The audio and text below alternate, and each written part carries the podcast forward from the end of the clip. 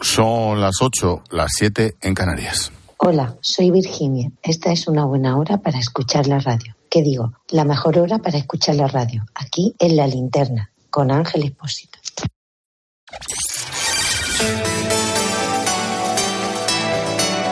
Con Expósito, la última hora en la linterna. Cope, estar informado. Hoy, la verdad es que el día viene. Hoy no tengo un cuerpo para arrancar con el politiqueo, con las guerras, aquí, con. Ahora iré con ello, no obstante, ¿eh? pero hay dos sucesos que, que ponen la piel de gallina, que no se me van de la cabeza. El primero, ese niño de Gandía, de solo 10 años, con una violencia dentro de sí que hasta sus padres no han podido más. Se ha perdido la cuenta de las veces que se ha metido en peleas. Este fin de semana ha vuelto a agredir a un chaval que estaba viendo jugar al fútbol a unos amigos y irían a palos. La fiscalía ha abierto un proceso para intentar internar al niño y es que, claro, tiene solo 10 años. Pascual Claramonte agredido en un mismo día en hasta tres ocasiones. Fue mientras la víctima estaba viendo jugar a otros amigos en unos campos de fútbol de Gandía y hemos charlado con su padre Alex que tuvo que acompañarle a un centro médico para ser atendido por las lesiones provocadas. Mi hijo no lo conocía de nada en absoluto, era la primera vez que lo veía y le propinó un puñetazo sin mediar palabra. Conductas que se conocen en este municipio desde mediados del pasado mes de diciembre. Común denominador de este malaje cuando realiza agresiones. Siempre va acompañado de otros jóvenes, algo más mayores, entre 14 y 16 años. Y luego tenemos que la propia madre del menor también ha sido víctima de agresiones por parte de su hijo. Sobrepasados han renunciado los padres incluso a la custodia. La fiscalía ha iniciado el proceso para el internamiento del menor, pero los vecinos Ángel se hacen una pregunta: ¿por qué no se ha actuado ya? Pues porque debe ser muy complicado. Imagínate cómo, cómo sacar ahora a ese, a ese niño, 10 años, adelante. Ahora mira, otro chaval, también de 10 años, que ha apuñalado al agresor de su madre para salvarla. Ha ocurrido en Lugo. Este niño presenció cómo su padrastro estaba maltratando, pegando a su madre. Así que el crío cogió un cuchillo y se lo clavó en la espalda. Última hora, José Luis Ramudo. Ha quedado en libertad el hombre detenido después de ser acuchillado en Taboada por un niño de 10 años. Supuestamente el menor trataba de defender a su madre de la reacción violenta de su pareja. Las heridas del hombre no fueron graves, tenía un corte en la espalda. Después de recibir atención médica en el hospital de Monforte, fue detenido como investigado por malos tratos. La jueza de Chantada, después de escuchar su testimonio, lo ha dejado en libertad, eso sí, con medidas cautelares como investigado por malos tratos. No puede acercarse a la mujer ni tampoco al niño, tampoco comunicarse con ellos por ningún medio. Qué horror. Bueno, a veces hacen falta un par de bofetadas de estas para ponernos en tu sitio y, oye, pensar que la vida es muy complicada. Imagínate esos chavales, cada uno por un lado, de esas familias. Capítulo politiqueo patrio. No hemos terminado de digerir las elecciones gallegas y ya estamos a vueltas con las elecciones vascas. Todo pinta que para finales de abril también unas fundamentales elecciones europeas en junio y vete tú a saber si unas elecciones catalanas. Sinceramente, así es imposible planificar nada a medio o a largo plazo. Estamos de elecciones siempre y este politiqueo es insoportable. Por cierto, la mesa del Parlamento de Cataluña ha admitido a trámite una iniciativa legislativa popular, una ILP, para declarar la independencia unilateralmente, otra vez tocando las barretinas. Esto ha pasado el trámite gracias a los votos a favor de Junts, Puigdemont y de la CUP. Los de Esquerra se han abstenido y el PSC ha votado que no. Vamos a ver, ¿esto va a algún sitio? No.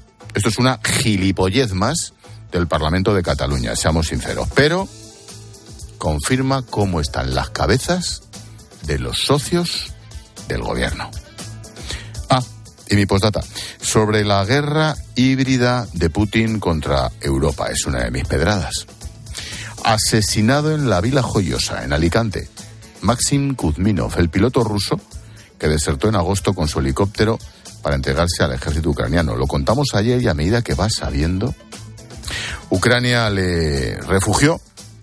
De hecho, habría sacado a su familia de Rusia. El caso es que el cuerpo de Kuzminov ha aparecido en la rampa del garaje en su urbanización en Villajoyosa, acribillado a tiros, atropellado por el coche de los verdugos y todo pinta a que ha sido directamente el régimen de Rusia quien lo ha matado. Lo que no se sabe es si con agentes rusos aquí o con una subcontrata de sicarios, que puede ser lo más probable.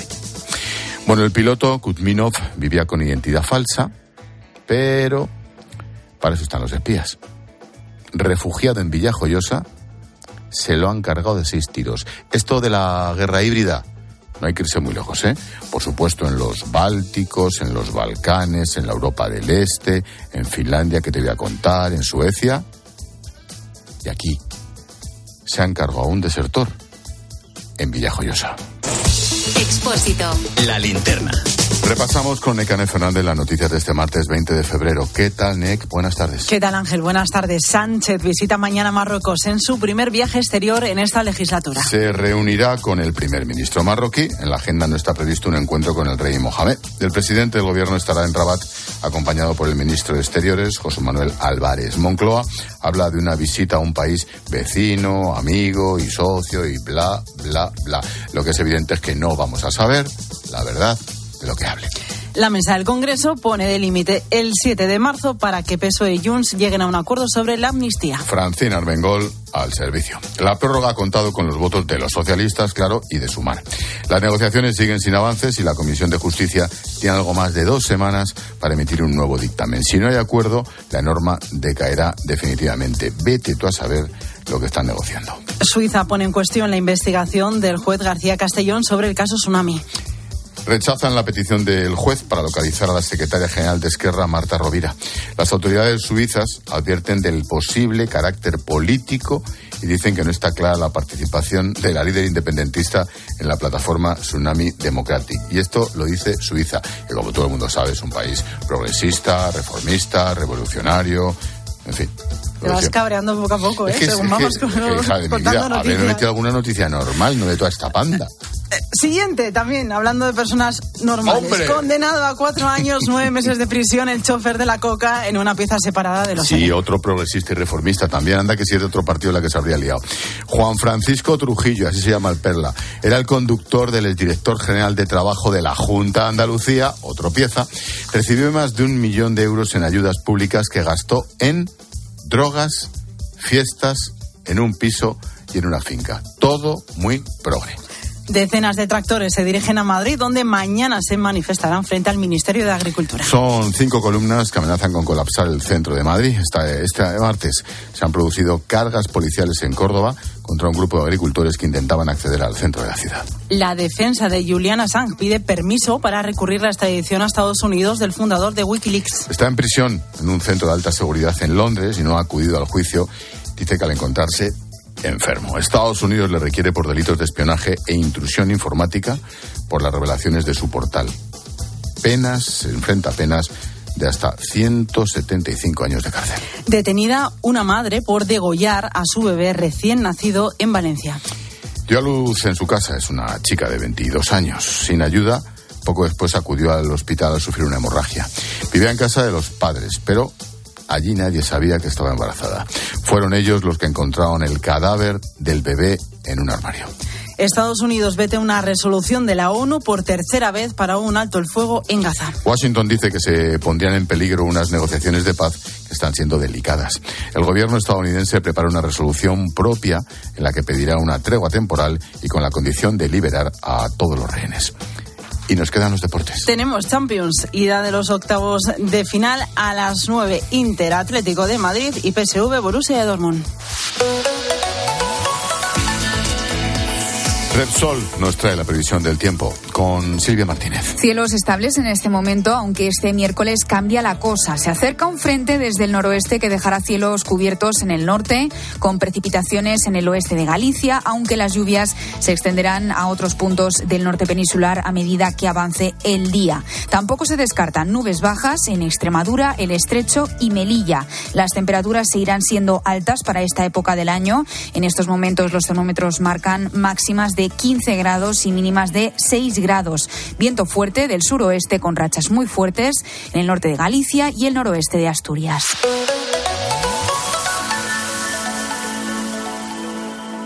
Contratar la luz con Repsol, ahorrar en tus repostajes. Contratar la luz con Repsol, ahorrar en tus repostajes. Contratar la luz con Repsol. ¿Pero ahor- qué estás haciendo? Contratar la luz con Repsol. Porque ahorro 20 céntimos por litro en cada repostaje durante 12 meses pagando con Wilet. Contrata la luz con Repsol en el 950 52 50 o en Repsol.es y enciende tu ahorro. Te contamos una cosita más. Más de 500 organizaciones y entidades cívicas integradas en la plataforma Sí a la Vida han presentado la Marcha por la Vida. Se celebrará el domingo 10 de marzo en el centro de Madrid, una marcha en la que esperan una gran movilización. Carmen Lavallén. Defienden un mundo en el que cada vida cuenta desde el principio y hasta el final y quieren visibilizar que hay alternativas a la cultura de la muerte.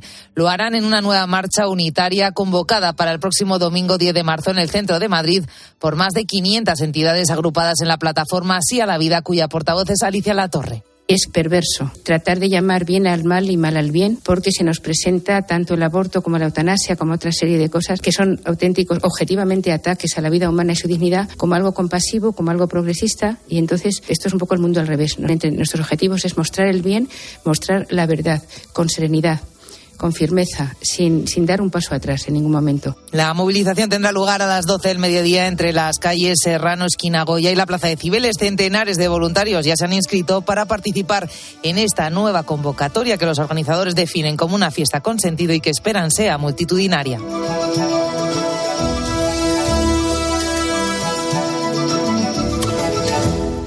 Hoy ponemos el foco, otra vez, en el terrorismo yihadista. Escuchas la linterna. Con Expósito. Cope, estar informado. Es martes, el foco en la linterna lo enciende Alejandro Requeijo. ¿Qué tal, Reque? Buenas tardes. ¿Qué tal, Ángel? ¿Cómo estás?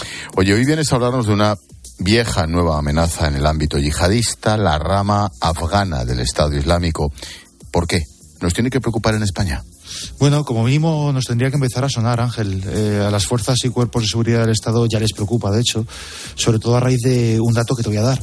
A principios de año, el Centro Nacional de Inteligencia, el CNI, nuestros servicios secretos, manejaban una cifra de 60 individuos en España vinculados a esta rama afgana del Estado Islámico.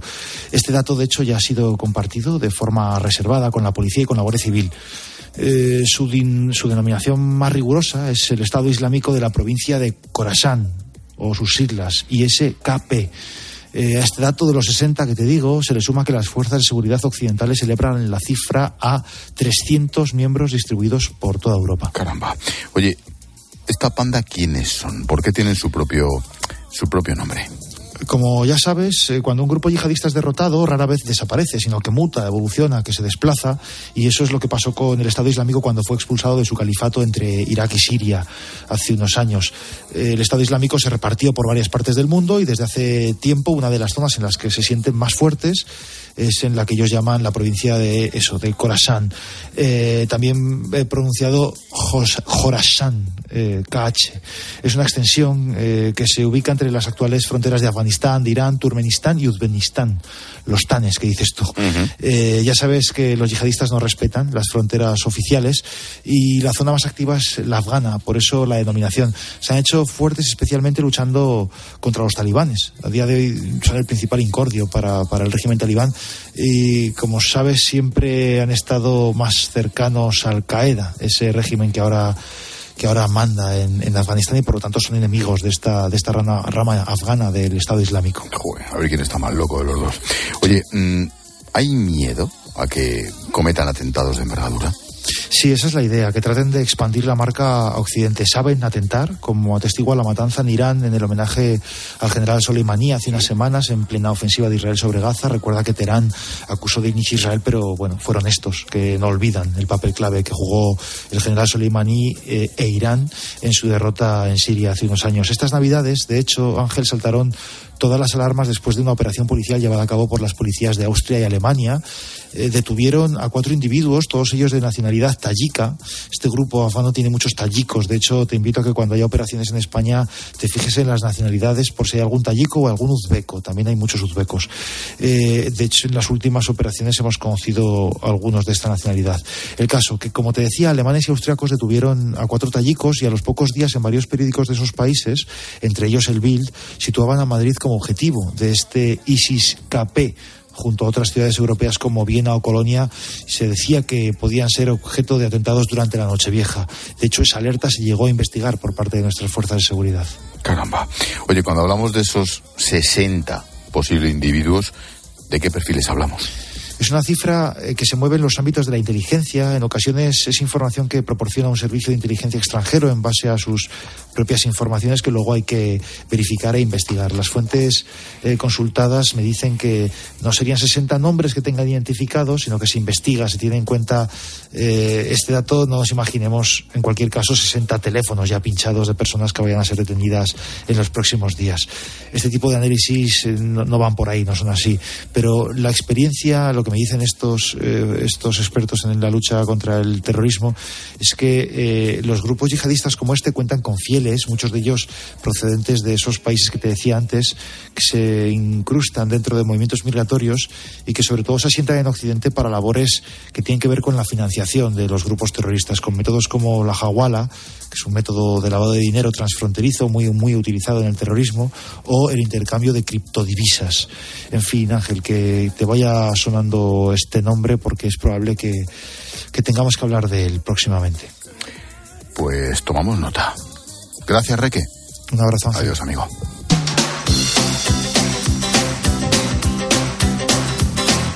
Hemos contado noticias, ahora escucha las voces del día. Juan Carlos Unzúe, futbolista enfermo de ELA, hoy en el Congreso Necane. Y no ha ocultado su enfado al ver que solo había cinco diputados en una jornada sobre la enfermedad que se le celebraba en la Cámara Baja. ¿Cuántos diputados o diputadas hay en la sala? Creo que he contado cinco. Me imagino que el resto de diputados y diputadas tendrán algo muy importante que hacer, porque al final hemos venido a vuestra casa. Sabéis lo que ha costado a muchos de mis compañeros y compañeras estar aquí. Alfonso Rueda, reelegido presidente de la Junta de Galicia con Herrera en COPE. Y tras conseguir esa mayoría absoluta en las elecciones gallegas, también tras el desplome de los socialistas, Rueda cree que esto es un aviso a nivel nacional. Que mandamos un mensaje también de que esos muros que querían levantar en Galicia también, igual que están levantados en otros sitios, no habían podido hacerlo y que nosotros ni, ni admitimos chantajes ni le vamos a hacer chantaje a nadie, con lo cual el contexto nacional claro que influye. Encarnación Gutiérrez es cirujana del Hospital Virgen del Rocío en Sevilla. Nuestros compañeros de Mediodía Cope nos han explicado el proceso que se pone en marcha para realizar un trasplante, desde que hay un donante hasta que se hace esa operación. Lo puedes escuchar en cope.es. El corazón tiene que ser transportado en condiciones de total esterilidad. Antes de sacar el corazón del donante, lo vamos a parar con una solución que se llama solución cardioplégica. Una vez que lo extraemos, lo vamos a mantener, como digo, en unas bolsas estériles. Se van a meter en un recipiente que contiene hielo. Se protege el recipiente en una nevera que igualmente está cubierta de hielo. José María Gallardo es el director de la Fundación Ayuda a la Iglesia Necesitada. El 80% de la población ucraniana tiene problemas psicológicos por la guerra. La Fundación sigue trabajando para ayudar a este país y por eso ha lanzado la campaña Ucrania No quiero olvidarte. El desgaste psicológico que supone esta guerra está dejando a la población bloqueada existencialmente, agotada y con profundas heridas. Pero no solo heridas en el cuerpo, sino heridas sobre todo en la mente. Esta es la situación a la que la Iglesia se tiene que hacer frente cada día. Y el sonido musical Paco de Lucía.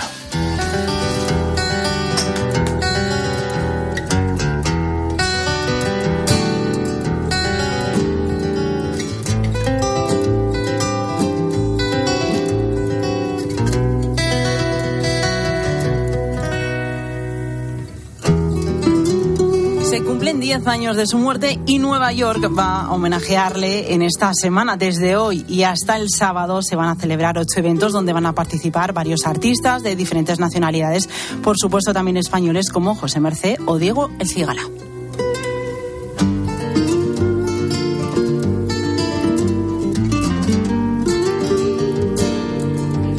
Gracias, Nick. Hasta luego. Chao.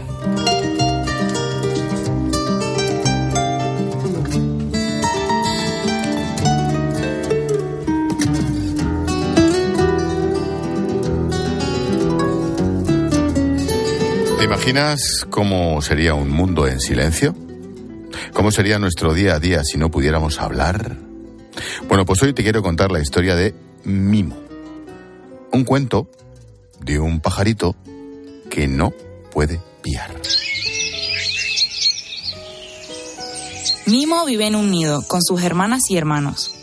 Pero, ¿qué le pasa a Mimo? ¿Tiene hambre? ¿Tiene sed? Parece que Mimo no puede piar. Mimo, ¿por qué no pías? Sus hermanas y hermanos... El pajarillo, protagonista de nuestra historia, es en realidad un instrumento para visibilizar al casi millón de personas que tienen necesidades complejas de comunicación. Y no solo vienen por los niños, también ocurre en personas que le viene sobrevenida algún tipo de trastorno neurológico, personas con ELA, y esas personas, incluso personas mayores, muchas veces las personas mayores por algún tipo de sobrevivencia neurológica se quedan sin el habla y visibilizar que es importante que todas esas personas tengan un sistema de comunicación eficaz. Es Sonia Zaragoza, es la autora de este cuento, la creadora de Mimo. Sobre todo es una madre que se enfrenta diariamente a los desafíos de tener un hijo con problemas comunicativos. Y yo tardé como dos años en, poner el texto. Y tardé ese tiempo porque me di cuenta que, Mimo también fue un, trabajo para mí de asumir también eh, el diagnóstico de mi hijo y entender eh, la falta de habla de mi hijo. Este cuento ha sido terapéutico para Sonia, se ha enfrentado a la situación de su hijo, le ha servido para demostrar que hay otras formas de expresión un cuento muy inmersivo, eh, las imágenes son muy sencillas, muy fáciles de leer y la verdad es que te mete en el personaje y sientes esa pequeña angustia, ¿no? De, qué pasa, que no me puedo comunicar y no me van a entender. Es un cuento dedicado a los niños con problemas de comunicación, pero también a los entornos. Con ello, Sonia busca fomentar determinados valores, por ejemplo la empatía, que sirve para estrechar lazos y consolidar las relaciones o la capacidad de superar las dificultades. Cuando en una familia hay una persona con una dificultad en el habla, la persona que lo, que, lo tiene sufre, pero también las personas que le rodean y también damos un lugar a esas personas, ¿no? A, explicar esos sentimientos que se pueden tener cuando, cuando te sientes impotente porque no puedes ayudar a esa persona. También tratamos el tema de, del tribu, ¿no? Eh, de juntarnos todos y buscar soluciones juntos. Detrás de la historia de Mimo este pajarito. Hay una causa solidaria. Todo lo que se gane con este cuento servirá para financiar el proyecto Dando Voz de la asociación SAT B2 Española. Ellos ponen el foco principal en los niños que no se pueden comunicar, pero también se encargan de formar a las familias y a las escuelas para que el entorno de estos críos sea capaz de comunicarse de manera efectiva. Después se les dota de un sistema de comunicación que es un comunicador, que es lo que estamos hablando siempre. Un comunicador es una tablet con una aplicación. Aplicación que no puede ser cualquiera y siempre tiene que estar confirmada por un especialista, donde el niño o la niña, mediante una serie de pictogramas, va pulsando y, y, con la salida de voz va pidiendo, contando, soñando e imaginando lo que quiere. Así es, Mimo el cuento de un pajarillo que no puede piar, pero que logra comunicarse a través de otras formas que no son las convencionales. Un cuento solidario destinado a ayudar a los niños con problemas graves de comunicación.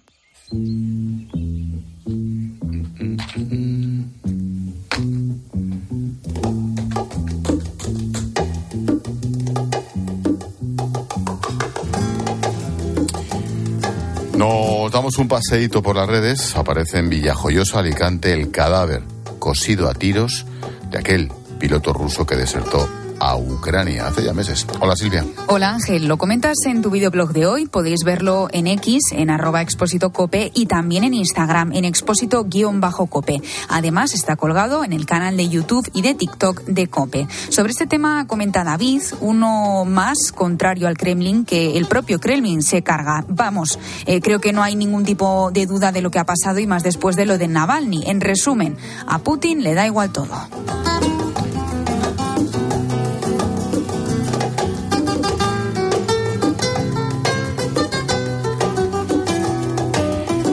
Cinco diputados acuden a las jornadas sobre la ELA, esclerosis lateral amiotrófica, en el Congreso. Allá ha estado el futbolista Juan Carlos Unzue, enfermo y portavoz. Sí, y fíjate, eh, Lucas nos, nos lanza una reflexión, una imagen que para mí es un reflejo del punto en el que está la política en este momento. Todo el día unos y otros hablando y peleando por asuntos como la amnistía y a la hora de la verdad poca atención se presta a cosas importantes como la ayuda a los enfermos de ELA. Tiempo de tertulia, hoy con Carmelo Encinas, con Maite Alcaraz, a partir de las 10, las 9 en Canarias. Carmelo propone. Hola Ángel, una vida digna es lo que han reclamado hoy en el Congreso los responsables de la Confederación Nacional de Entidades de la ELA, una enfermedad neurodegenerativa que padecen más de 4.000 personas en España con una esperanza de vida de 3 a 5 años. Es una patología durísima que exige un apoyo familiar e institucional extraordinario, por lo que piden una ley que contemple ayudas que alivien tan difícil trance. ¿Dónde queda el estado del bienestar para estos enfermos? ¿No estamos tardando demasiado? Luego hablamos. Venga, luego hablamos. Apuntado, Carmelo. La llamada cocaína rosa, que ha causado la muerte de un chaval de 14 años en Getafe, Madrid, combina ketamina, cristal, fentanilo. A las 9, las 8 en Canarias vamos a hablar de ello en nuestro tema del día, las nuevas drogas, cómo su uso se extiende entre los más jóvenes. Y luego en clase de economía vamos a hablar sobre tecnología. Claro, hoy toca nuestro consultor Mario Yáñez.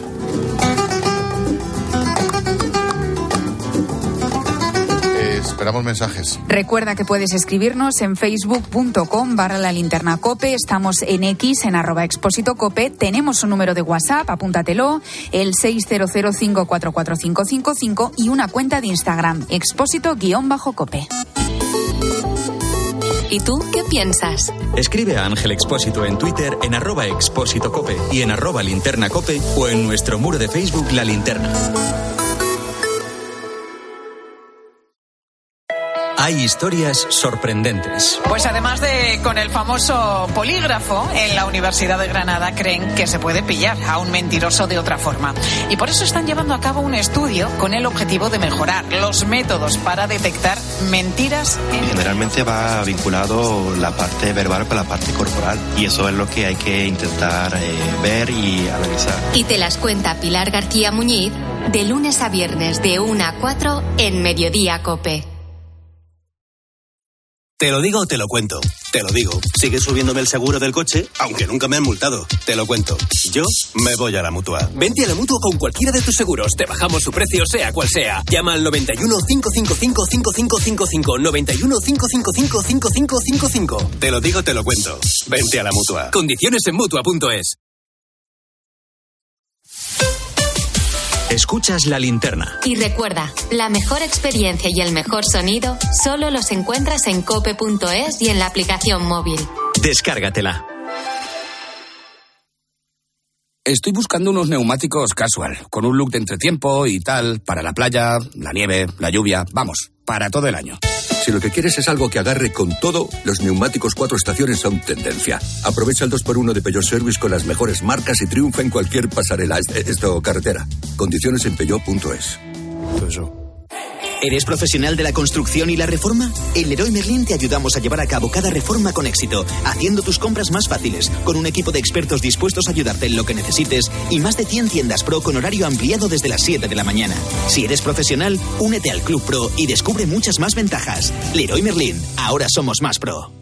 Este invierno ahorra un 80% en tu factura energética. Con Aerotermia Ecodam de Mitsubishi Electric tendrás calefacción, aire acondicionado y agua caliente en un único sistema eficiente y sostenible. Este invierno márcale un gol a tu factura energética con Mitsubishi Electric. Consulta el consumo energético en ecodam.es. Ecodam es tu aerotermia. En Cope tienes la mejor compañera de viaje. Porque te mantenemos informado. Reducción de la jornada laboral. ¿Cómo valora que diga el gobierno hay que trabajar una hora, dos horas o tres horas menos a la semana, pero los trabajadores tienen que cobrar lo mismo? Te acompañamos en el camino con buenas historias. Y vivimos contigo el deporte. Maldini yo le veo ahí en el Pepe y ya me tiembla la pierna. ¿eh? Y si tienes CarPlay o Android Auto, ya puedes instalar la app de Cope en la pantalla de tu vehículo. Escucha Cope en tu coche y disfruta.